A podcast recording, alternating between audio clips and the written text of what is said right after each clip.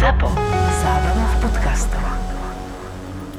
Nakupujete cez net, hľadáte 4 veci. že to, čo hľadáte, majú aj na sklade a je to dostupné. Aby to bolo za dobrú cenu, ideálne v akcii Samozrejme, doprava nech je zadarmo. a aby ste to mohli vrátiť, ak sa vám to nebude páčiť, keď vám to privezú. Takže ak chcete nábytok, bytové doplnky alebo niečo do záhrady, odporúčame Kondela SK, pretože 95% tovaru majú skladom, do konca septembra majú výpredaj a také zľavy, že niektoré veci sú zlacnené až na polovicu. Pri nákupe nad 50 eur máte dopravu zdarma a máte 2 mesiace, 60 dní, počas ktorých môžete tovar vrátiť. Možno zháňate PC stolík a stoličku do detskej izby. Na Kondela SK nájdete PC stôl DD v troch farbách, teraz za 39,90. Pôvodná cena bola 79,80. Septembrové zľavy až do 50%, dopravu zadarmo pri nákupe nad 50 eur. A náš podcast Doktor Filipa vám prináša kondela.sk. Ostatný čas som mal po sebe také služby viac menej, že na jednotke intenzívnej starostlivosti, ono to je spojené, to máme pod sebou vlastne isku, interné geriatriu a konzília. Ono to znie strašne a je to trošičku ľahšie ako na urgente napriek tomu. Privolali ma na konzílium za 50-ročným 51 chalanom po kraniotraume, v preklade teda po ťažkom úraze hlavy, myslím, že spadol z nejakej výšky, už presne neviem. To nebolo dôležité. Bol na traumatológii, na úrazovke u nás, potom bol na neurochirurgii, lebo nejaké krvácanie drobné, zase naspäť, lebo to nebolo na operáciu, takto pendloval. Do toho nejaký zápal na plúcach sa mu tam vyvíjal, také, že komplikované. A zavolala ma tam doktorka na konzílium teda, že teda sa nemá dobre, že ako by chcela internistu a poradiť sa, čo s ním. Došiel som na konzílium, 50-ročný taký statný chlap, a len fúči, že takto dýchal a hovorím, fú, není dobré. E, tak som tak akože začal vyšetrovať normálne a zdal sa mi horúci. Sestričky odmerali teplo, že 36, hovorím, to je somarina.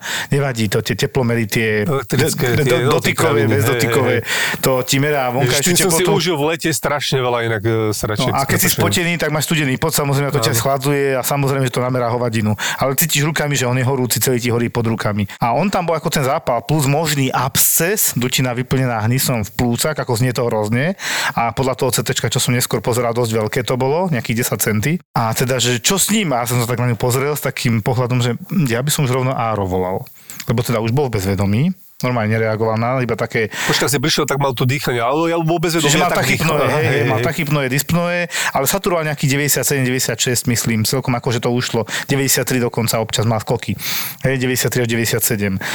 A tak som si ho kompletne vyšetril, pozrel CT, odbery, teda veľký zápal a hovorím, že tak dobre, mladý chalan, tak asi ho preložíme na áro. Prišla doktorka Zára, pozdravili sme sa, pozerala už na mňa, už také tie výmeny pohľadu, že áno, za chvíľkou budeme resuscitovať, tak poďme. Tak som šiel s ňou, lebo som tam chcel byť jednoducho a aj to chcem vedieť a do budúcnosti ako na urgente, keď budem teda, ak to tam naozaj budem celé viesť sám, tak budem to potrebovať takéto veci vedieť, aristické. Tak teda doktorka pacienta zaintubovala pri intubácii. Pravdepodobne teda z, toho, z tej pravej strany vytieklo také, jak mliečne Mliečná tekutina z tých plus. No, to je proste asi, to začalo vytekať von. Čiže to bola aspiračná pneumónia podľa všetkého. To išlo, že na neviem, pol litra tam vytieklo všetko, tak sme ho tak ako nastavovali lieky. To, to, to, som sa jak v Chicago, ho, vieš, čo dáme, toto dáme, strašne rýchlo ide. Koľko má teplotu, tak dal normálne pod pazuchu zmerať, fúk 39,7, hej, takže žiadnych 4 36,2, takže naozaj tie teplomery pod pazuchu stále majú význam. A tak ako sme si diktovali tie lieky, ja som sa tak cítil, že wow, super. No zastabilizovali sme ho, chvála Bohu, lebo on išiel nejakých 140 frekvencia srdiečka, vysoká teplota, to je z toho, to ľudia ani nevedia, že každým stupňom Celzia navyše ti ide o 10-15 úderov viac srdiečko. Áno, áno, áno, To ľudia nechápu, že mne ide strašne rýchlo srdce, keď mám 40 stupňov. Tak áno, to je preto. Plus 3 stupne, plus nejakých 40 frekvencia. Čiže to z toho, tak sme ho tak akože ochladili, dali sme mu chladenú infúziu, dali sme mu teda, uh, myslím, že digoxín, potom betalok, proste lieky, aby sme ho spomalili. Uh, samozrejme dostal predtým propofol, sufentu, aby sa teda ukludnil, aby normálne ho mohla sedovať a zaintubovať a už ho tak, tak urobila.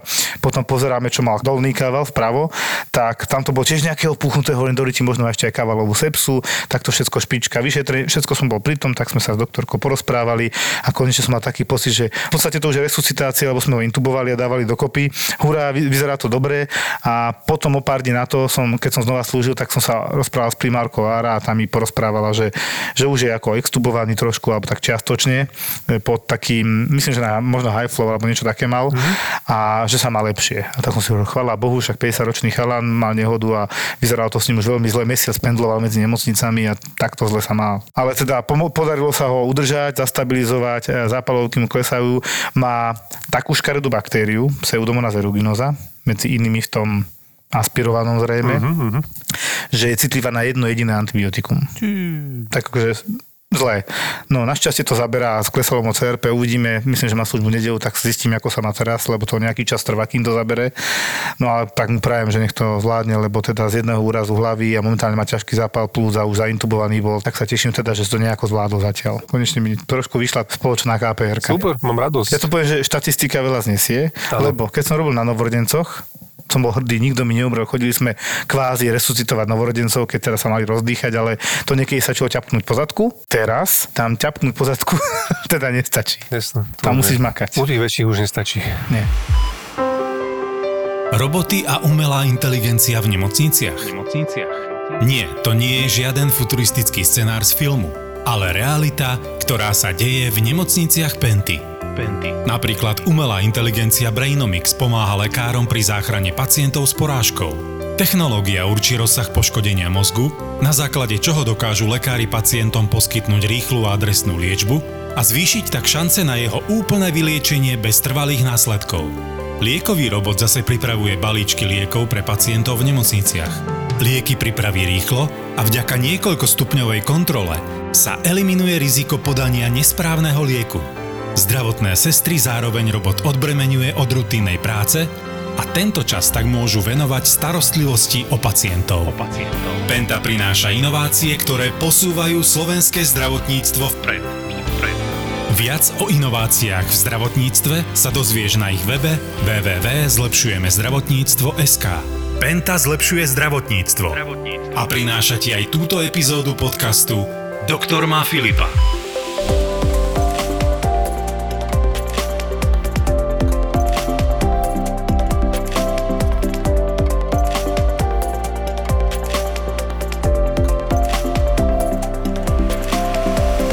Dneska sme si zavolali takého hostia, ktorý, ja som si myslel, že je sestra. Ona ma opravila, že to už je pani psychologička, lebo my sa poznáme zo strednej školy zdravotníckej zo Zvolená. Vítaj Dušanka Wolfová, psychologička z Kremnice. Z z nemocnice, Kremnice. psychiatrickej nemocnice, Nemocnice, v áno. Ďakujem za pozvanie. Dobrý deň. Takže Ahoj. tešíme Ahojte. sa na teba. No a vlastne aj tie vtipy sú, nie, že v tom sme sa zhodli, že na strednom Slovensku každý, že je, ty chod do Kremnice a tu zase u nás v Bratislave sa hovoríš do Pezinka, že Joško? Asi takto býva, nie? Asi, že... Ešte máme my u nás záluže. Áno, to je pri No Nitre. a ty teda tam robíš psychologičku, si v kontakte, tam si tam vlastne na závislostiach? Si Áno, ja pracujem na primárne? závislostiach. Primárne, na Primárne. závislostiach, Hej. hej, ale prichádzam do kontaktu aj s inými pacientami, s inými diagnózami. A akými? Tak povedz iba tak, že skrátke, že čo tam všetko máte. Približne. Máme tam pedopsychiatrické oddelenie, máme tam gerontopsychiatrické, áno so starými ľuďmi, potom tam máme také chronické oddelenie, kde sú takí dlhodobo chorí pacienti, ktorí sú farmakorezistentní. Počkaj, počkaj, musíme to vysvetliť. Nereagujú na liečbu Áno. liekmi, Nereagujú. farmakorezistentní. Áno, potom máme pacientov psychosomatických, psychotických, schizofrenikov. Čiže všetko v podstate. Koľko to má kapacitu? Akože Celá nemocnica, fú, nejakých vyše 200. Wow. Na našom oddelení je 90 lôžok. Tých 90 lôžok je v podstate rozdelených na tie závislosti, na psychosomatické, na hej, psychotické, na akutné takto. oddelenie. Rozumiem. Na závislostiach je 26 lôžok. Aký je rozdiel medzi psychiatrom a psychologom? Mnohí si to zamieňajú, napriek tomu, že pre mňa to je nepredstaviteľné zamieňať si tieto dva pojmy, ale tak ja v tom pracujem. Psychiatr môže predpisovať lieky, psychológ nie. To je taký hlavný poznatok podľa mňa.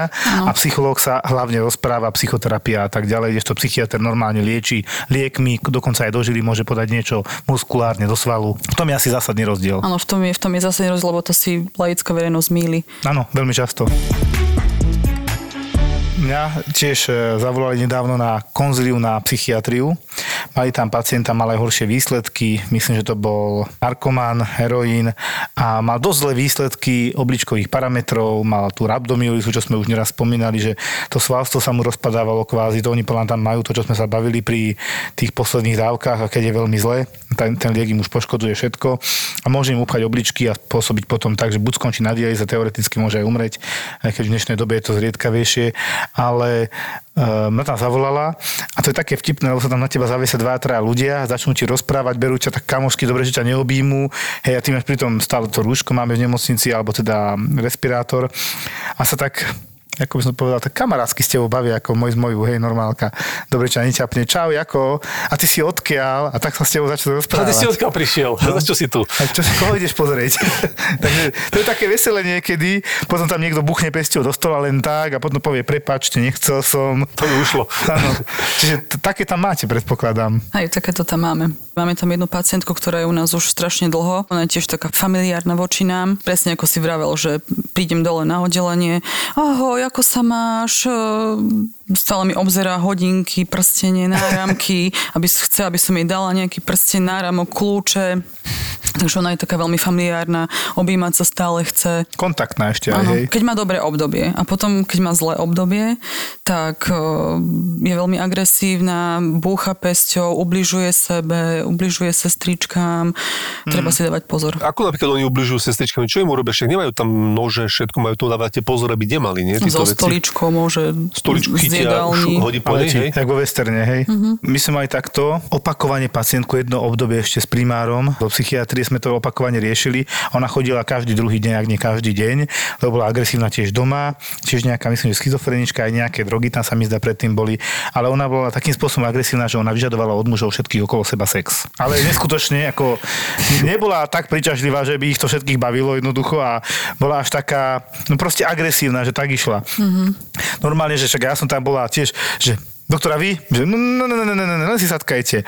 Potom išiel niekto okolo, no poď sem, poď sem môj. A už vyzlečená, pripravená, tak, také zlé, hej.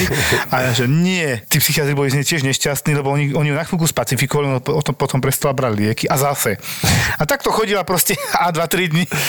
Nekonečný prí- A keď aj tam bola, tak proste slintala, chcela ich, hoci koho pomáli, pomaly aj ženy, bolo by to jedno. Proste takúto A extrémnu. takúto pacientku udržať na úzde niekde na oddelení inak a to sú potom tie príbehy, hej, že čo sa tam Tak, všeli, čo stane, čo sa nehovorí, ale tak stane sa, lebo akože jak to takéto vieš uchrániť? Dáš to do klietky? Vieš, lebo to je strašné, ty tam prídeš na izbu a on tam je holá, pripravená, No. hej? A ty nemáš na to slovo, že zase. Áno. A príde nejaký pacient, ktorý Takže- akože taký ten pacient, hej, a ten to tak ako... Nie, my si už poznáme, to zase vieme, že ona nemôže byť s niekým na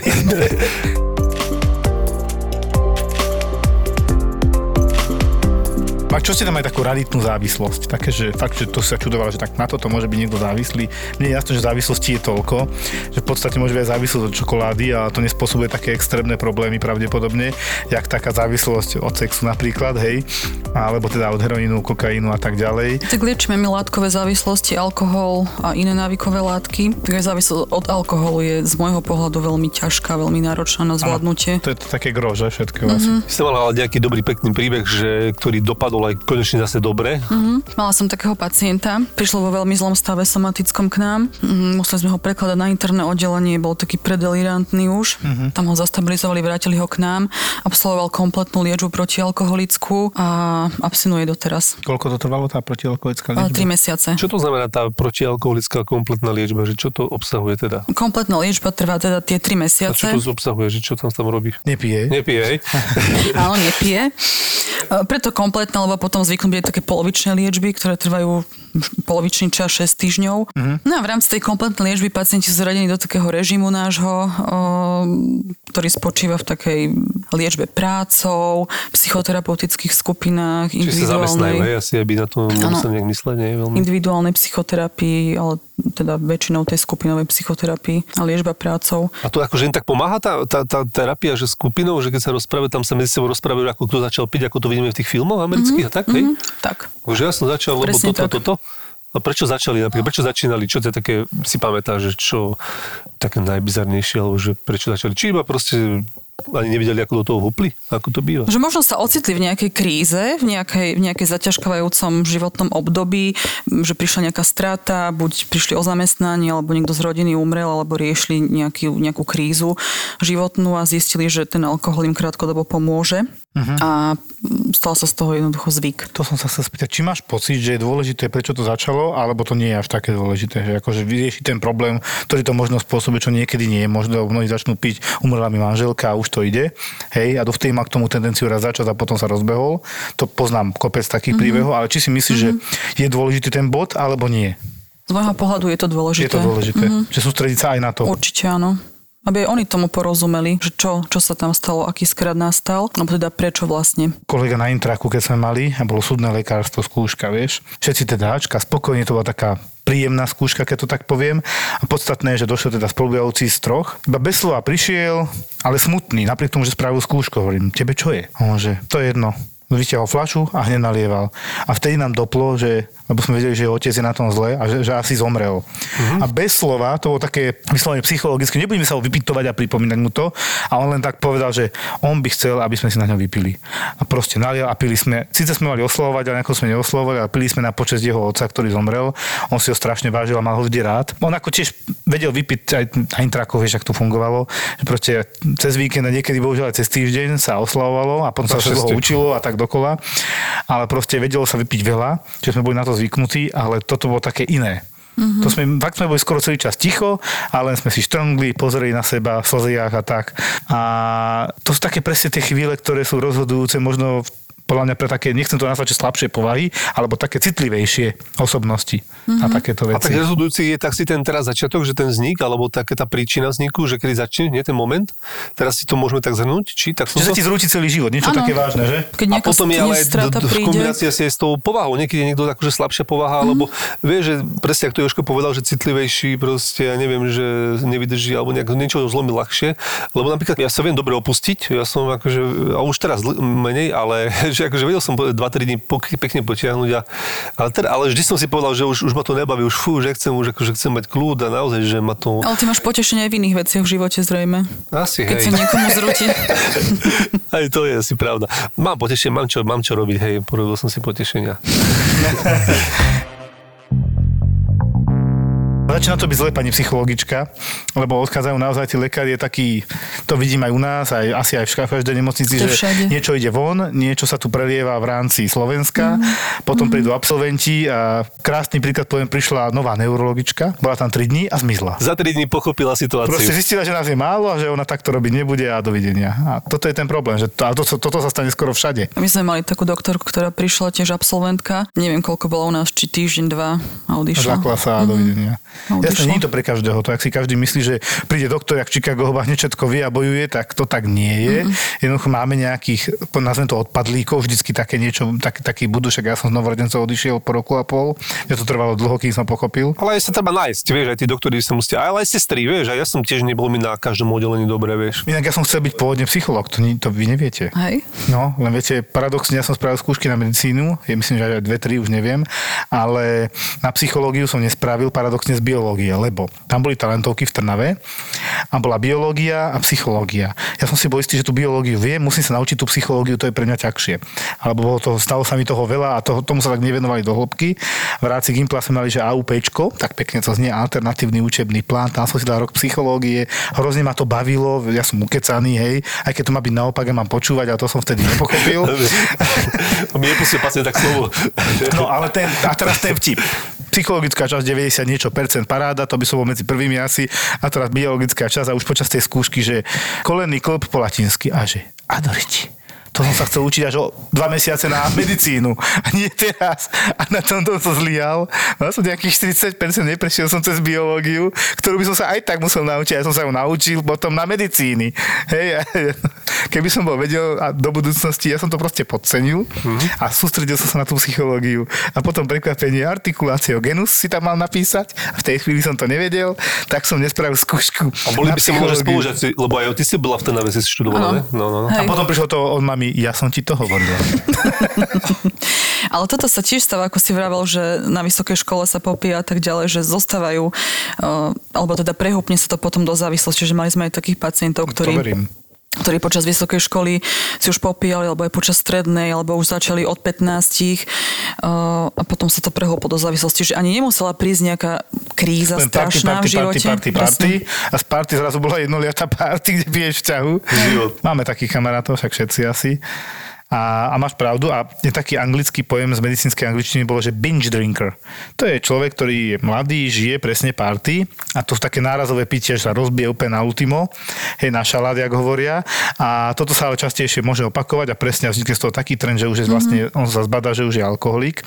Neviem, či sme si hovorili, že pojem alkoholik, čo to znamená. Človek, ktorý pije sám a rád sám, to je alkoholizmus, hej. Skrytá alkoholička je žena, ktorá si vypije 2-3 deci, 4 deci vínka denne a zvyšuje to, potom už má 8 deci vínka a tak, to je tiež alkoholizmus, aj keď to je len vínko a však potichučky doma pred telkou, hej, to je stále to isté.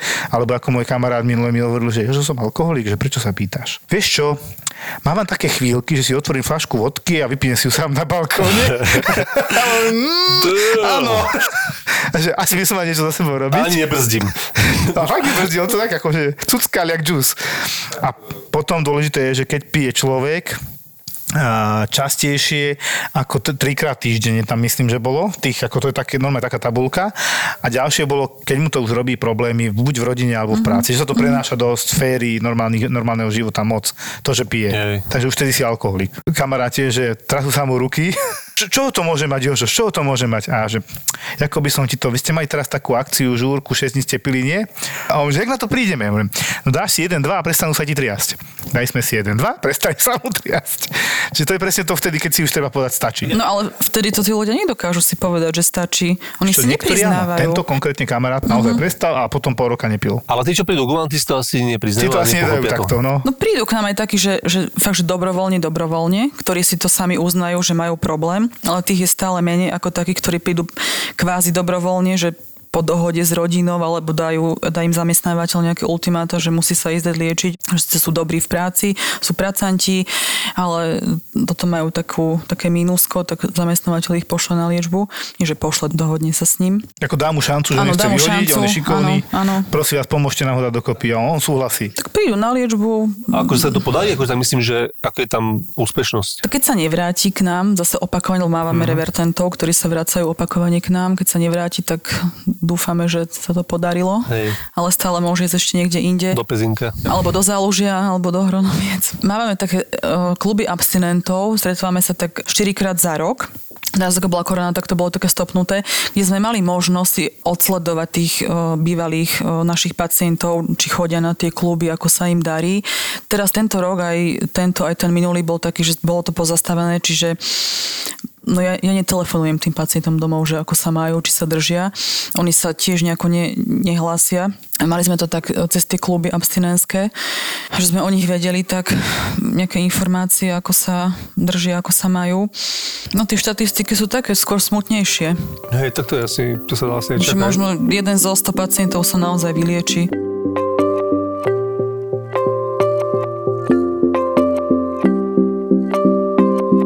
Som chcel aj spýtať, že či miera vyliečenia zo závislosti od alkoholu súvisí trošku aj s inteligenciou alebo nie podľa teba? Podľa mňa trošku áno. No.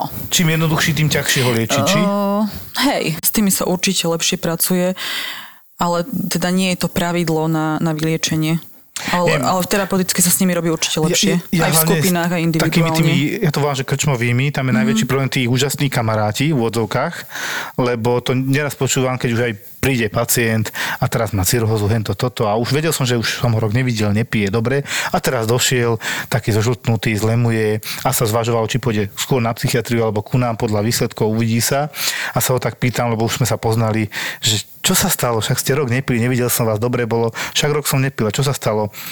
Ale bol som v krčme na kofolu a ma ukecali, hovorím, to sú dobrí kamaráti. Vieš, začne, a čo ty, daj si, čo robíš, však už, ti, však už si v pohode a potom to rozbehol zase dva týždne išiel. Je presne to, že potom oni ako keby zmárili celé to naše Áno. úsilie, ktoré my tam uh, ich zásobujeme informáciami uh, všelijakého druhu ohľadne závislosti a prídu domov a kamaráti to celé zmaria. No, rozprávame im, že z konzumenta sa môže stať alkoholik za určitých podmienok, ale tá spätná cesta už nie je, že z, a, z alkoholika sa už nikdy nestane konzument. Aha, nedá, sa, nedá sa kontrolovanie Že ba- piť. mhm. Nie je cesta späť Nie, jednoducho. nie Buď je cesta späť. Buď, alebo bude abstinent, alebo je alkoholik, áno. Že tá, ten spätný chod tam už neexistuje potom. Že on nemôže si dať na Vianoce uh, jeden prípitok, alebo na Nový rok jeden prípitok, alebo keď sa mu narodí syn, alebo vnúča. Také, Jasné. také už nie je. Ale je veľa plné úspešných ľudí, alebo akože bohatých, alebo proste sa im darí, hej, kariéra, Ale všetko. alkoholici, Ale sú rozumiem. alko- vieš, že taký sk- skrytý, No, alebo herci a nejaký, nie? takýto, jasné. Áno, áno. Mali sme pacienta, ktorý bol veľmi inteligentný, bol inžinier, venoval sa nejakým vývojárským veciam. Nevedel si s tým poradiť. On bol revertné opakovane k nám chodil na liečby. Uh, mal depresie, pil, prišiel o rodinu, o bývanie, o všetko. Uh-huh. Naposledy odišiel od nás, myslím, že ani neabsolvoval celú liečbu, odišiel od nás, Takže neviem. dobre. To nie neviem. je dobre, hej. Keď odišiel, neobsaloval celú liečbu, tak asi nie je dobre úplne. To vidíš, lebo keď sa nedostanú ku vám a nezačnú sa liečiť, potom tu majú taký extrém, ako som mal ja teraz v službe. Ja to musím povedať, lebo to, to pekne to nadvezuje a úplne náhodou, že teda v službe som si pri, prijal pacienta z dola, milá doktorka, mám tu pacienta 84 narodený, tak starý ako ja, čiže relatívne mladý chalán, a kosť a koža alkoholik, ale už tak alkoholik, že už veľmi nepije, lebo nemôže, lebo jemu to konkrétne, a to pár percent alkoholikov má, poškodilo srdce. Čiže nie, nie až tak pečeň, ale srdce. A mal tzv. kardiomyopatiu, to poškodenie, hej, dá sa povedať, že poliekovú, keď to vravíme ako alkohol, po alkoholovú. A on má to srdce, myslím, že nejakých 20%, čiže taká tretina funkcie našeho srdca. Tak aj vyzeral. Ja si ešte pamätám, že dneska na sedení sme ho rozoberali a bol som zvedavý, že jak sa má, lebo on bol na noradrenalíne, čiže na podpore, aby mal nejaký tlak, lebo furt šiel s tlakom dole, nemočil. Už to bolo s ním veľmi zle. Čiže 37-ročný chalan, ktorý umiera na srdce, lebo si ho prepil s prepáčením. A ráno na sedení primár hovorí, čo dneska teraz sme dokončívali službu, ja som bol dole a on bol na oddelení na iske primár z interného a hovorí, že no, že mladý chce odísť na revers. A, že, a som tak predstavil, že jak? Však on má, má 70 na 40 tlak, nevládze, nevládze prejsť na záchod sám a bez noradrenalínu nebude mať ani toľko a skolabuje pred dverami. Ako všetci sme si toho boli vedomi a každý sa tak pozeral presne, že komu sa vráti do služby. A on tam začal splietať, že, že primárovi hovoril, že on má vybavené Viedeň, tam má takých doktorov a oni si podľa mňa vymýšľajú, hej, lebo on sa chce dostať von. Ale on to nedá jednoducho, hej. Ten, ten pacient sa navráti možno, za hodinu. Ak vôbec, tak dojde pred dvere. To je také zlé. Čiže toto je tá druhá možnosť, kde môžu tí aj mladí pacienti, mladí ľudia skončiť, keď sa nezačnú naozaj liečiť. No to je otázka času, keď to telo vypovedá, voláky orgán si povie, že už, ma ne, už nevládzem. Teraz som pozerala parte u nás e, v meste a videla som tam, že zomrel pacient náš, tiež bývalý, ktorý sa liečil u nás protialkoholicky, 32-ročný. A teraz máš takéhoto človeka. Jak sa k vám dostane, čo zaklopem na dvere, dobrý deň, chcem sa dať liečiť, alebo jak to funguje? Obvodný pošle, alebo aký mechanizmus sa ku vám dostávajú? Buď prídu záchrankou, Čiže normálne do nemocnice? Áno, do nemocnice prídu buď sanitkou, alebo potom cez obovného psychiatra, ten im vypíše doporučenie a prídu tak, A najdôležitejšie je čo? Aby súhlasil.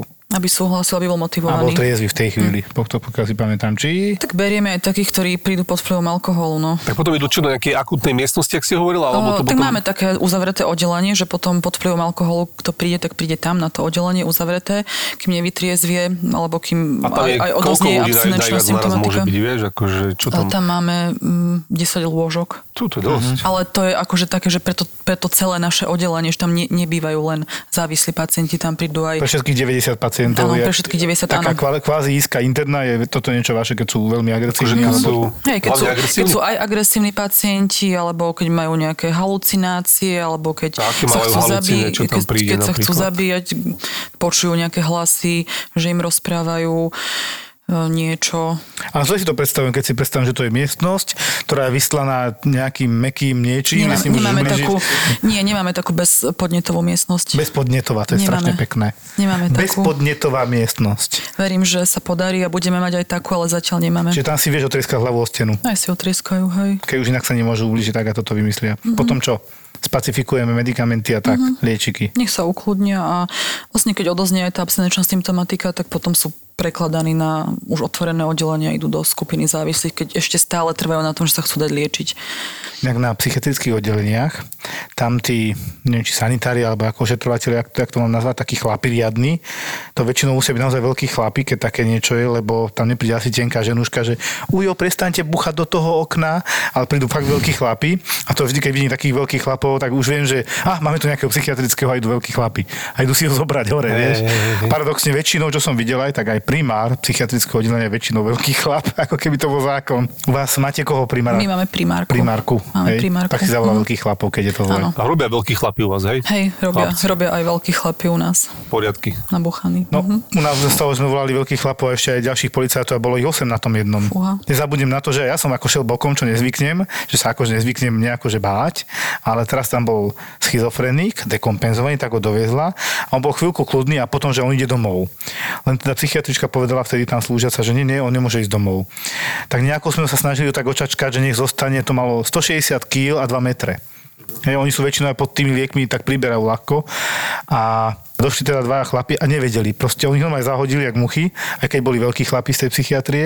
Políciu sme volali, to už potom pomaly niekde na schodoch obrala tá policia, potom ho dostali donútra, tam sa vzoprel, že on ide domov, už sa nasral. Myslím, že 6 policajtov a títo dva veľkí chlapi mali čo robiť, aby ho spacifikovali, aby sme vedeli pichnúť tú injekciu. Proste fakt, že to bol boj. A to som stal obďaleť, že tak, toto nie, to. A to boli tí policajti tiež takí pevní, lebo sa im jasne povedalo, že no, jedná sa o dvojmetrového muža a takých 150-160 kg. Príďte. A prišli takí svalnatí policajti, že vieš, niekedy vidíš tie ženy, policajtky také fakt, že útle, že kúkaš, že to čo. Ale prišli fakt chlapi a fakt mali velikánsky problém ho dať do pucu. Trvalo to dobrých 10-15 minút, čo sa, sa, sa tam s ním naťahovali, snažili sa. On normálne jednou rukou vedel dvoch takto odhodiť, ako fakt silný chalan. A v tom amoku určite ešte silnejší, ako normálne. To my máme takých pacientov, presne prídu v amoku, toľko síly majú, máme SBS službu v nemocnici u nás, tak SBS majú čo robiť. Väčšinu personálu máme sestričky. Hej. Pár bratov zdravotných máme, ale teda väčšinu tvoja sestričky, ale tak máme tam SBS karov, tak... No dobré, a nie je to potom- sbs ako keď niekde prídeš vrátnik, 80-ročný Nie, detko tam nie, sedí a nie, spáva, nie. hej, taký Nie, normálny chlap. Nie, nie, toto sú normálne mladí, vyšportovaní muži.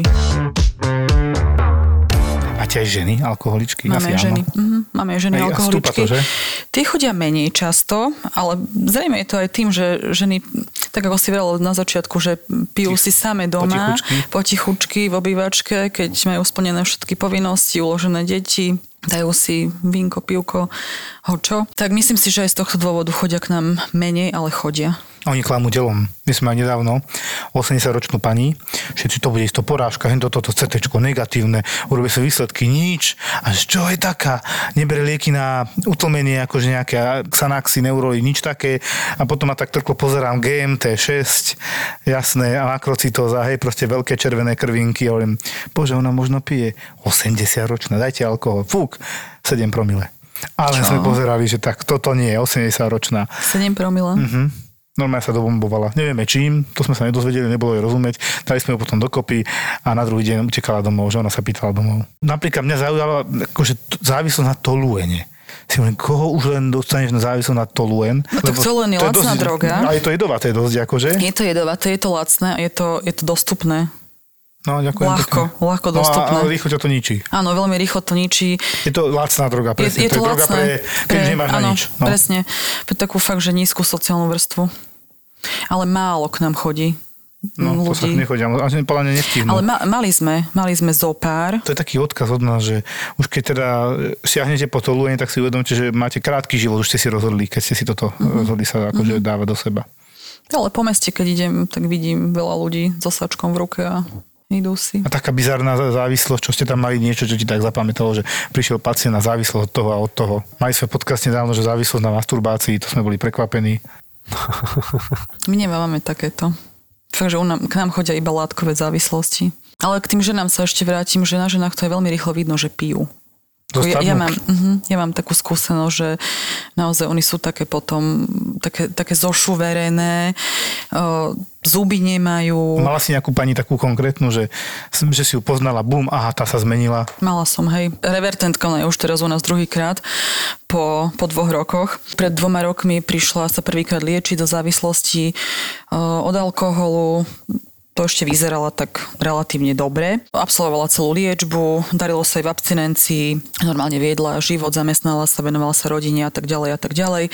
A potom uh, k nám prišla opäť na liečbu, zrecidivovala, uh, ale vyzerala už o mnoho horšie, nemala zuby, uh, naozaj taká, taká zošla, vychudnutá, bolo vidno jej to aj v tvári, taká zničená žena. Čiže to ako keby zostarla oveľa mm-hmm. rýchlejšie, ako by sme mm-hmm. čakali. Mm-hmm.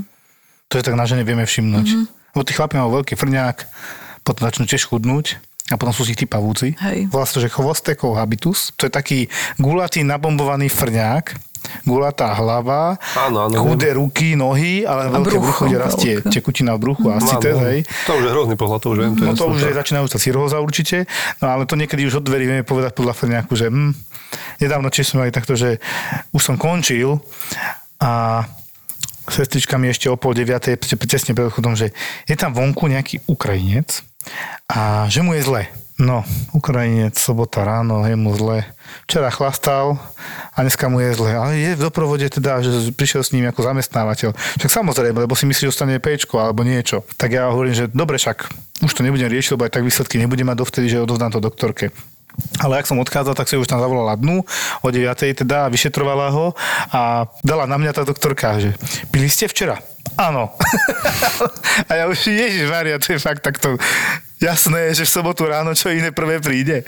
Vieš, oni majú naozaj, že bušenie srdca, trasú sa im ruky, je mu nazvracanie, točí sa mu hlava, to si dáš dokopy. On ti povie iba skrátke, je mu zle, lebo sa za to hambí. Mm-hmm. To je jasné, nikto sa nepochváli, že včera som chlastal, je mi zle a chcem vyšetrenie a chcem infúziu, lebo normálny človek si povie, kto ide s tým do nemocnice, však to prejde, musím piť tekutiny, dobre, dá sa nejako dokopy. Ďalšia vec je, keď ti nameráme alkohol v krvi, tak to môže skončiť oznámením do poisťovne, čo ľudia nevedia. Dokonca úraz, keď sa ti stane pod vplyvom alkoholu, tiež to môže ísť do poisťovne, tým pádom si to celé uhrádaš sám.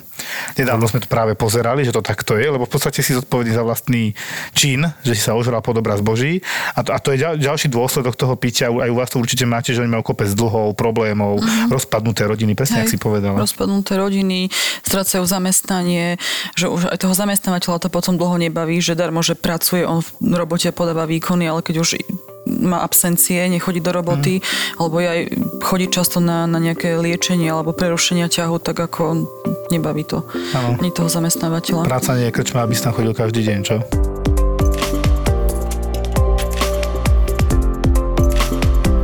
Ty si hovorila o tých e, akutných fázach, keď sú zhoršení, že čo robia napríklad, a čo vám tam robia, keď sú u vás hospitalizovaní. Mali sme takú pacientku, neviem presne, ako bola diagnosticky za, zadefinovaná, neviem, ale prišla dekompenzovaná, tiež to bola revertentka, myslím, že opakovane k nám chodila.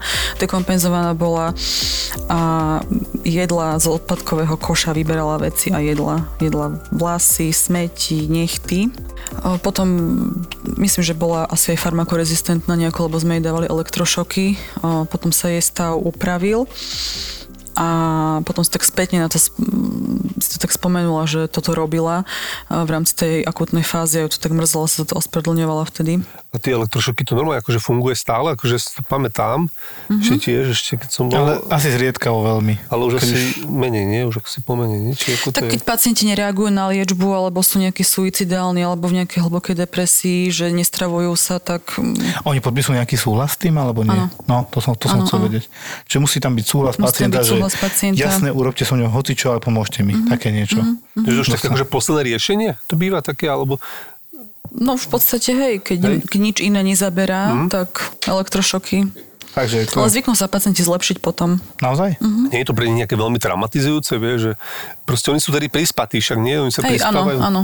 A áno sú, si to? To oni sú sa nepamätajú, prispatí. potom ako sa cítia, potom čo popisujú. Popisujú také uh, poruchy pamäte, ale tak to sa po, to potom mm-hmm. odoznie, to sa stratí. Ale nie je to nejako, že ježiš, mňa tak triaslo, hej, Nie, že... ale oni sú uspatí. Normálne uspatí je tam, tam pohode, nie? Však Oni sú Musia uspatí. tak, to Odspia to, áno. Oni to odspia, potom sú prevezení na svoje lôžko, tam to dospia a Som tiež bol bežne, tom, a bežne tak fungujú. sa to pýtam aj bežne to tak fungujú. Pozri, aj my pri defibrilácii dávame elektrický výboj. Áno, áno, Akože, aj to za záchranu života. áno. Ako To môžu popisovať oni potom poruchy pamäte, ale to potom sa stratí. Alebo je to benefit versus riziko, nie? Možno versus... Áno, no ona bola zrejme aj psychotická. Asi, To hej, je- to asi je bola odpoveď, psychotická, no. ale neviem presne, ako mala diagnozu, či Čo znamená schizofreniu. psychotická, aby ľudia vedeli, psychotické niečo, povedzme, že keď je niekto schizofrénik alebo má bipolárnu afektívnu poruchu, tieto veci nazveme, že sú psychotickí. Správajú sa absolútne neprimerane od toho, čo je bežné a tým pádom ich nazveme psychotický, to je napríklad to jedenie vlasov z odpadového koša a kdejakých predmetov, čo teda normálne človek neurobí. A títo pacienti veľmi často pijú napríklad čistú vodu a vo veľkom, že 8 litrov ja som to neraz videl a zažil tiež, že pacient pri točke síce pred dvoma dňami pil, ale on má stále potrebu piť čistú vodu, lebo sa potrebuje vyčistiť a prepol do opačného extrému z alkoholu na čistú vodu a samozrejme, keď vypije zase 8 litrov vody rýchlo, Otrava vody. tak otrava vodou. Otrava Takže hyponatrémia, hypochlorémia, točí sa mu hlava, vracia, no jasne, mu zle. Potom je náš, ako to hovoria naši psychiatri, že je váš, akože interné, potom my zase ich ho vrátime, nech ho doliečia po tejto stránke, lebo tá polydipsia, to pitie vody, to je, nie je dobré, lebo oni keď prídu domov a pokračovali by, tak do extrému môžu zajsť, že odpadnú. No. Takže takéto všelijaké veci robia. To je ten názov, psycho, pacient je psychotický. No, keď ja, a presne u vás platí tá indikácia, čo aj s našimi psychiatrimi vždy rozoberáme, keď ubližuje sebe alebo okoliu, je to akutný príjem, bodka. Čiže keď povedia, že je suicidálny, chcel skočiť, chcel sa zabiť, tak ho treba odsledovať, prijať. Máte tam mreže na oknách, predpokladám všade. Je mreže na oknách, hej. Tí závislí sú mnohokrát aj psychoticky zároveň. Bo to niekedy rozbehne paranoidnú schizofréniu, hlavne podľa mňa alkohol, to vie. Aj, aj iné drogy. Aj iné No. drogy. Môžu rozbehnúť marihuana, pervitín takisto. To je to prekvapenie marihuana. Máte tam závislákov na marihuane? Málo, malinko, malinko. Alebo teda psychických poruch teda po marihuane, alebo takýto, že na základe toho, že iba, iba hulil? Není to len, že marihuana, Že je tam niečo pri, pri tom, hej, ešte sú... marihuana, pervitín, ale môže tam byť aj nejaká ešte osobnostná predispozícia. Môžu sa potom... No, lebo ja osobne som, však na tom urgente máme 40-ročný chlap a teraz si prečítam, že bol závislý DDDD a sme sa zarozprávali a sa, tak som sa ho tak pýtal presne, že no a čo bol taký štát, prečo ste začali drogovať, čak to tam bol heroín, kokain, pervitín, no všetko vyskúšal. A začal som len s marihuanou, ale viete, to je taký ten Spúšťač. prvá cestička, začnem ľahkou drogou a idem, už ste v tom, tak teraz sú tam aj takí, čo ponúkajú niečo silnejšie a už, už gradujete a idete dopredu. Tak začať pivkom, potom víno a potom tvrdé, hej. Mm-hmm. Takže to nie je taký, taký problém, čiže tá marihuana nie je až tak nebezpečná v tomto smere, ako to, že je to cestička Aha. do tej najhoršej cesty potom. Ale niektorí pacienti zostanúvajú iba pri marihuane, niektorí, u niektorých naozaj je to, je to cesta potom aj k iným drogám, k tvrdým. No a častokrát potom narkomani, keď prestanú užívať drogy, tak môže sa to prehupnúť do alkoholizmu, alebo potom aj naopak. Že keď alkoholik prestane s alkoholom, tak môže ísť aj na nejaké iné drogy. Ja sa chcem opýtať, manifestné suicidum, to sa tak hovorí, Joško, či ak sa to volá? Demonstratívne suicidum. tak? Demonstratívne, lepšie slovo, ešte Demonstratívne, lepšie. áno. Demonstratívne suicidum je také, že chceš len upútať pozornosť, že niečo sa deje, mám depresiu, som nešťastný a to je to typické porezanie, prídu, že porezal si žily a hľadáš tam pomaly krv, hej? Hm. To je takéto demonstratívne, že urobil som niečo, kvázi, zarezal som si stupným nožikom do, do rúk a viac som si možno poranil šlachu, ako som trafil žily, lebo to nevedia. Nebudem im dávať rady, ako sa to robí správne. Nie, nie, nie, nie, nie, No, alebo teda, že užil tri tabletky na tlak naraz. No, tak si neužil Hej. nič a nič si si neurobil. A my máme takých pacientov, chodia k nám takí, ktorí o, si dajú 10 ibalginov o, v svoji pokuse, že sa teda idú zabiť, alebo sú takí, ktorí sa postavia na most, zavolajú si sanitku, o, tiež, že sa idú zabíjať a donesú ich k nám. Väčšinou sú to teda revertenti, ktorí k nám už opakovane chodia. Ja som mal takú úspešnú, čo užila 60 ibalginov šestoviek, myslím, proste veľmi veľa, už toxickú dávku, obvolal som to potom do, na toxikológiu kramáre, pani dokopy nebolo nič, ja som teda k nej prišiel, ešte než prišiel psychiatr, lebo teda ten chcel, aby som sa na ňu pozrel a položil som najsprostejšiu otázku, akú som mohol položiť, že dobrý deň, máte nejaké bolesti? A sa tak na mňa pozerala, že čo by som akože čakal. Potom teda prišiel psychiatr, pýtal sa ma, že či ju môže zobrať on, alebo vezmeme my. Z nášho pohľadu tam hrozilo len poškodenie žalúdočnej steny, kvôli tomu, že to sú NSAID, nesteroidná antiflogistika a teda ochrana PPIčkami, to znamená ochrana žalúdočnej sliznice, aby nevznikol vred. No a aby to podávali chvíľku intravenózne a potom normálne peros nejaký týždeň, dva ako ochranu. Inak tam nič moc extra málo. A keby užívala ďalšie lieky, mohol by to byť problém, ale neužívala. Lebo tam to ide cez cyklooxygenázu, to je dosť komplikované, ten ibalgin. Ale v princípe tých 60 ibalginov jej takto nejako extrémne nemohlo pomôcť a mala byť odsledovaná, hlavne ten žalúdok chrániť a odsledovať parametre. Ako inzulín je zlý, asi najhorší, tamto je podľa mňa na istotu, nechcem dávať teda ako návod, však inzulín sa hoci kto nedostane, ale je to veľký problém. Ale ke- keď o tom vieme, aj tak ich vieme zachrániť, lebo podávame kontinuálne vysoké dávky glukózy, cukru a tým ich udržíme. Samozrejme otázka je, čo to narobí s ich telom dovtedy, hej, proste hypoglykemia, vieš, lebo treba povedať takto. Keď sa vám to nepodarí s tým inzulínom, potom ste s prepačením zvieratko. Vznikne tzv. protrahovaná hypoglykémia, to je, že dlho bol mozog bez cukru, tento, ten trpí na to najviac. Stane sa to, to, ako keby ste prekonali ťažké poškodenie celkové na mozgu a ste zvieratko, ja to inak neviem ani nazvať. Videl som to niekoľkokrát, ono to vyzerá pomaly ako porážka Hej, a zostanete taký, že na, s prepačením na oštoru príbuznému, polofunkčný, ja, s prepačením budú utierať zadok a mohli ste mať aj 50 rokov, to je jedno. A je to dosť zle, ako veľmi zle to vyzerá, to je fakt predstupeň koma vigile, by som povedal, také zvieratko, mozog našalát kvôli tomu, že dlho nemal cukor. Nemal energiu, no. No my ho zachránime, vieš, tie ostatné orgány to nejak zvládnu a čo prvý, prvý kto potrpí je mozog. Mozog, no. Takže nerobte to. Inzulín nie. My sme mali takého pacienta jedného, ktorý mm, bol narkoman, myslím, že bol. Potom dostal cukrovku, mu diagnostikovali, na inzulíne skončil a už zomrel. A ešte sme mali jedného pacienta, bol taký problémový už od, o, od detstva v podstate. A Liečil sa aj na detských psychiatriách, chodieval do reedukačných ústavov. A čo robil ako, ako dieťa, čo robil, akože vy, vyvádzal, akože robil si nejaké lumpoviny, kradol. Kradol, e, doma rodičom kradol, chodil s kamarátmi von, pil alkohol už od takého mladého 11-12 veku. rokov, hej, No, pomaly. tak asi mal ešte jednu sestru, ktorej zle robil, podpalovali vlasy zapalovačom, utekal z domu. Také zlé decko, jak sa povie. Také, no. hej. Vieš, lebo toto ma niekedy tak fascinuje, že čo je, je tá hranica, vieš, že čo iba, že zlé dieťa a kedy sa to prehúpne, že to až takto dopadne, že či sa to dá tak predpokladať, vieš, u niektorých detí. A tam musí byť nejaká porucha určite. Dostal sa potom už ako dospelý, prišiel k nám na psychiatriu. O, Takisto diabetik, nerešpektoval diabetologické tieto nariadenia, o, nejaké drogy do toho išli. Mm, Zle. Žije ešte. Mm, Myslím, že hej. Keď prídu pacienti psychoticky a Čo také melú, hovoria? Čo ti Teraz hovoria? prídem ja začnem ti rozprávať. Je, e, toto väčšinou e, mávajú lekári pri príjme. Že ja pri príjme nebývam, že lekárom zvyknú takéto... A tebe sa s čím priznávajú potom? Tak ja odoberám anamnézu a dávam testy psychologické. A rozmýšľam, že čo tam, čo si čítam potom v správach od lekárov.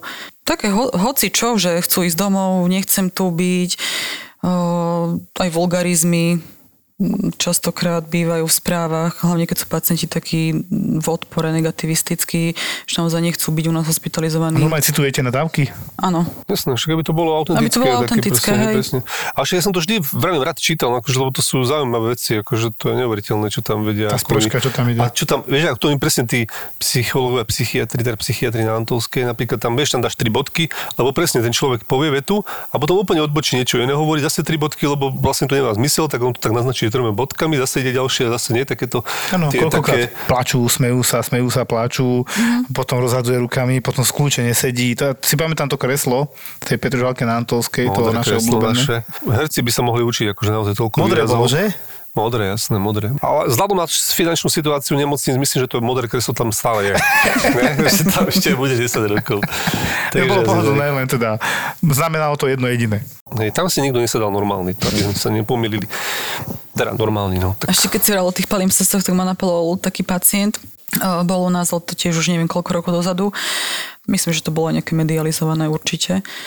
Pili s kamarátmi, mali nakúpený nejaký alkohol doma, ten všetok vypili, potom málo im bolo, tak išli si kúpiť na pumpu, ešte nejaký tvrdý alkohol ďalší na doplnenie, vrátili sa domov, vypili aj ten alkohol, potom zaspali. Tento náš pacient sa zobudil a dobodal svojho kamaráta tiež povedal, že mal okno, že si nič nepamätá, že nevie. Ten kamarát potom vyšiel von, no, tam ho niekto našiel. Nejak, Dobodaného. nejaké, dobodaného, nejaká, nejaké tety, alebo kto išiel do kostola, tak ho našli tam. Prežil to ten dobodaný? Či? Prežil, hej. Prežil to. Čiže ale dokázalo sa, že to bol ako palimpsest, že to robil v okne, čo je lahunko polahčujúca okolnosť, ale aj tak zle. On potom prišiel k nám na liečenie, ktoré mu naradil súd protialkoholické. Čiže aha, to je ďalšia možnosť, ako Áno, sa to môže dostať možnosť. z Mhm. nariadenia súdu. Áno. A on to potom ako bral? Akože ako hovoril, že mu to bolo ľúto? Alebo akože čo? Akože asi On si to nepamätal. kamarát. On, on si to nepamätal. Ale celý ten výsledok tej práce, akože výsledok toho, že čo urobil, tak to asi... Potom bral napríklad aj to liečenie tak akože zodpovednejšie napríklad, alebo tak to nie? On to má prikázané. Pretože keď sa opije, môže to urobiť znova, takže cieľom je, aby sa už nikdy No jasné, neopil. jasné, akože to mi jasné, ale tak myslím, že toto je do taký náhľad dovnútra, dovnútra toho človeka. Myslím, že liežbu bral... Že či bol taký ako zodpovednejší, či to bral a chcel sa akože nejak Či ho to mrzelo, alebo- asi tak myslíme, asi no. hej, myslím, že ho to mrzelo. Určite, hej. Tak bol to jeho kamarát. Že nebolo to, že Ježiš, no tak ja si to ani nepamätám a teraz tu musím sedieť a Mm, Nemal takýto postoj k tomu. Myslím, že ho to mrzelo.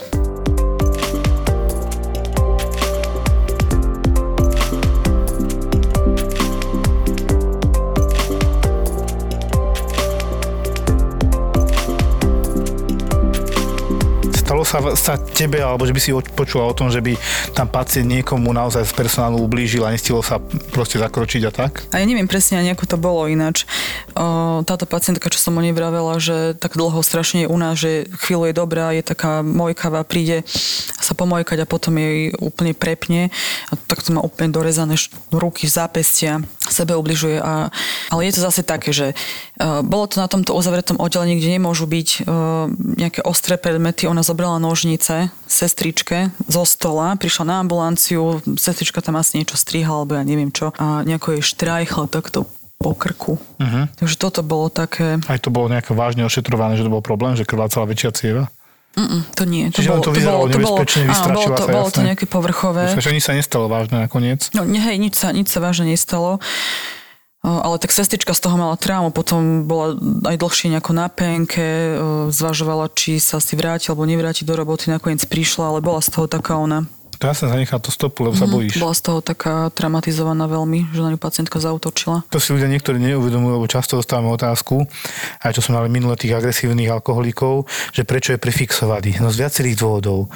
Proste napríklad na urgentnom príjme nemáme kapacity, aby sme pri personálnom obsadení, ale to ani v Petržalke sa podľa mňa nie vždy dalo jednoducho, hmm. aby sme strážili človeka, ktorý je agresívny voči sebe alebo okoliu, To ale to presne zvonka ľudia nechápu, že jednoducho to nie je sranda. A on sa hrabe preč, domov, neviem čo. A čo ma nepustíte, opity ti povie, čo ma nepustíte. No prejdete na prvom rohu auto a ja budem odpovedať rodine, prečo ťa prešlo.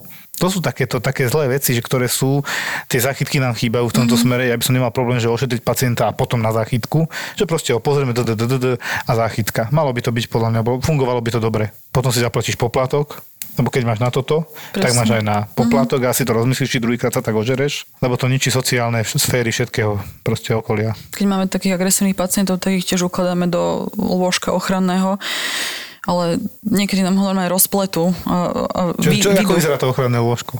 No, rozpletu. Sieťka? Áno, sieťka. Do Mhm. ko- konštrukcia normálna, železná sieťka a rozpletú to. A potom je v tom zatvorenom, čo sme sa bavili. Mhm. Toto máme na zatvorenom oddelení. A to sú také samotky, alebo ako to tam je? Sú aj samostatné izby, ale sú aj také, že sú tam dvaja, traja pacienti. A keď sú takí dvaja, traja v tom akutnom štádiu a sú tie chlietočka, tak sa pozerajú na seba, tak oni sa tak rozprávajú, alebo že tam vrieskajú, alebo či sú... No aj rozprávajú, aj, Naozaj, aj, aj vrieskajú, Aj nadávajú aj, určite. aj spievajú, aj kričia. Ja mám, ja mám pracovňu nad tým oddelením, takže ja to počujem všetko, čo tam oni robia. Spievajú, nadávajú, kričia, húkajú, búchajú. Tak. Dobre, Dušanka, my ti teda ďakujeme veľmi pekne, e, že si bol dnešným hosťom v podcaste doktor Ma Filipa. Jožko, ty čo k tomu povieš? Akurát dokončujem jednu vec, čo by som mohol okrajovo spomenúť ako na záver, že na iske som sa teraz stretával s jedným pacientom, čo sme tam mali, my sme sa už s prepačením premenili na plúcne oddelenie pomaly, mali sme tam jednu pasívnu drenáž, jednu aktívnu drenáž z plúc a jeden pacient bol s takým agresívnym nádorom, mladý, 45-50 ročný, mezoteliom. To je dosť agresívny nádor, je to vlastne nádor pohrudnice, agresívny nádor, teda zhubný. Už mal nejaké me- metastázy na druhej zdravej strane plus, nejaké dve, vo v zlom stave. Preto bol na iske, proste odtiaľ ten dren odsával, vezme jej koagula, krv, opakovane sme konzultovali vyššie pracovisko, teda skoro nikto mu nedával šancu celkom oprávnene, ale ja som tak o neho chcel bojovať veľmi aj a celé mi to prišlo, že povedal som tým príbuzným, že skúste vy ešte niekde inde, vždycky máte viac názorov, tlačte na to ako rodina, však my sme obvolali, čo sa dalo, že či by sa ho nedalo nejak ešte zastabilizovať a tak aspoň pomôcť z časti predlžiť život, ale nech to je kvalitný život, lebo ak má byť takto, že my dolievame krv, jemu to tam teče, to je do nemlátom, to nie je život. Hej, aj ten pacient už bol psychicky na dne, tak sme tak snažili a tak smutno mi prišlo, keď som sa ráno dozvedel a teraz si ešte aj sms mi prišla. Nakoniec sme dohodli konečne, že bude preklad na špecializované oddelenie, niečo tam s ním ešte skúsia, ako keby takú šancu mu dajú, že nejak e, ošetriť to krvácanie plus, že nejakú operáciu, máme ho zastabilizovať, podať mu ešte krvi, zlepšiť e, minerálové prostredie, podať bielkoviny a pripraviť ho na operáciu. Tak som sa tak tešil, jo, podarilo sa niečo vybaviť, pôjde tam a trošku mu polepšíme a teraz ráno na sedení primár hovorí, že tento pán začal sa zhoršovať počas služby, adrenalín, noradrenalín, čiastočná resuscitácia, lebo on bol označený za paliatívneho, len teda 50-ročný chlap, to je mladý. Potom teda ešte dávali, myslím, že odsávali vodu aj z brucha, aj odtiaľ išla nakoniec krv, čiže ho nakrvácal pomaly všade, no a on do rána umrel. Mne to prišlo hrozne ľúto, že už toľko energie a všetko sa každý snažil a napriek tomu ten výsledok negatívny, že toto je ťažká psychológia aj pre lekárov, že toto niekedy nedávame, že tak sa snažíte a toto bolo počas covidu non stop, ja sa neteším na tretiu vlnu, ktorá už začala, že je to strašne náročné v poslednej dobe, aj pre vás určite. A to si podľa mňa vôbec ľudia neuvedomujú, že tá psychika nám ide dole všetkým. Ľudia sú unavení, vyčerpaní z tohto celého. Každý takýto prípad ti nechá takú malú ranu a to sa kopí a proste máš stále menšiu chúť a hľadáš ten entuziasmus v sebe a to, to, to, to chcenie potom príde čas, že niekoho zachrániš, tak toto, keď zachrániš niekoho, kde to nevyzerá dobre, tak sa strašne potešíš. A tých prípadov je samozrejme oveľa menej, ako je tých, kde sa pomôcť nedá lebo to vidíš, ten lekár sa stretáva so smrťou pravidelne. Urgentný príjem, interné, áro, to tam je úplne bežné, aj keď to prosto vyzerá, ale bežné v tom, že my sa stretávame so smrťou, lebo sa aj snažíme zabrániť. A keď to bude len 50 na 50, stále je to veľa. Čaute a zoznámte sa. Maťo je pilot, ktorý vás možno viezol na dovolenku. Ja v uniforme, tak nepomohlo to, zjavne sa na mňa ani nepozrel a potom začala turbulencia, normálne jej zrenice sa zväčšili, zahrnuli sa okuliare v stres, panika, strašná turbulencia, tak ma chytila za nohu. Palo toto celé vlastne vymyslel a zavolal mi, e, vlastní letecký simulátor a je obrovským fanúšikom lietania už od detstva. Nejaké obťažovanie zo strany pasažierov. Myslíš tak, že plesknutie po zadku a tak? No a Filip je spotter s licenciou PPL. Priority boarding, hej. Došiel som samozrejme posledný. Priority posledný. Vítajte v podcaste Poďme spolu lietať, plného príbehov zo zákulisia leteckej dopravy. Padne vám sánka. Na konci dráhy bola búrka, teda nechceli do toho vletieť, lebo tam bola akorát že nejaká dosilná, tak všetko, klapky, podvozky, speedbreaky, proste všetko išlo von. Ten vyletel z kokpitu, ten je tak strašne vynadal, keď je taká múdra, že nech si sadne teraz dopredu a nech s tým letí a odtedy už búchame, je mi to v poriadku. Mali ste aj nejaké netradičné veci na palube, čo ste prevážali? Mňa to tak My napadlo. druhú prevážali, ale teda nebola... Plnú či prázdnu? E, Plnú. Je tu ďalší originál od ZAPO. Nový podcast Poďme spolu lietať. ZAPO. Zábrná v podcastovách.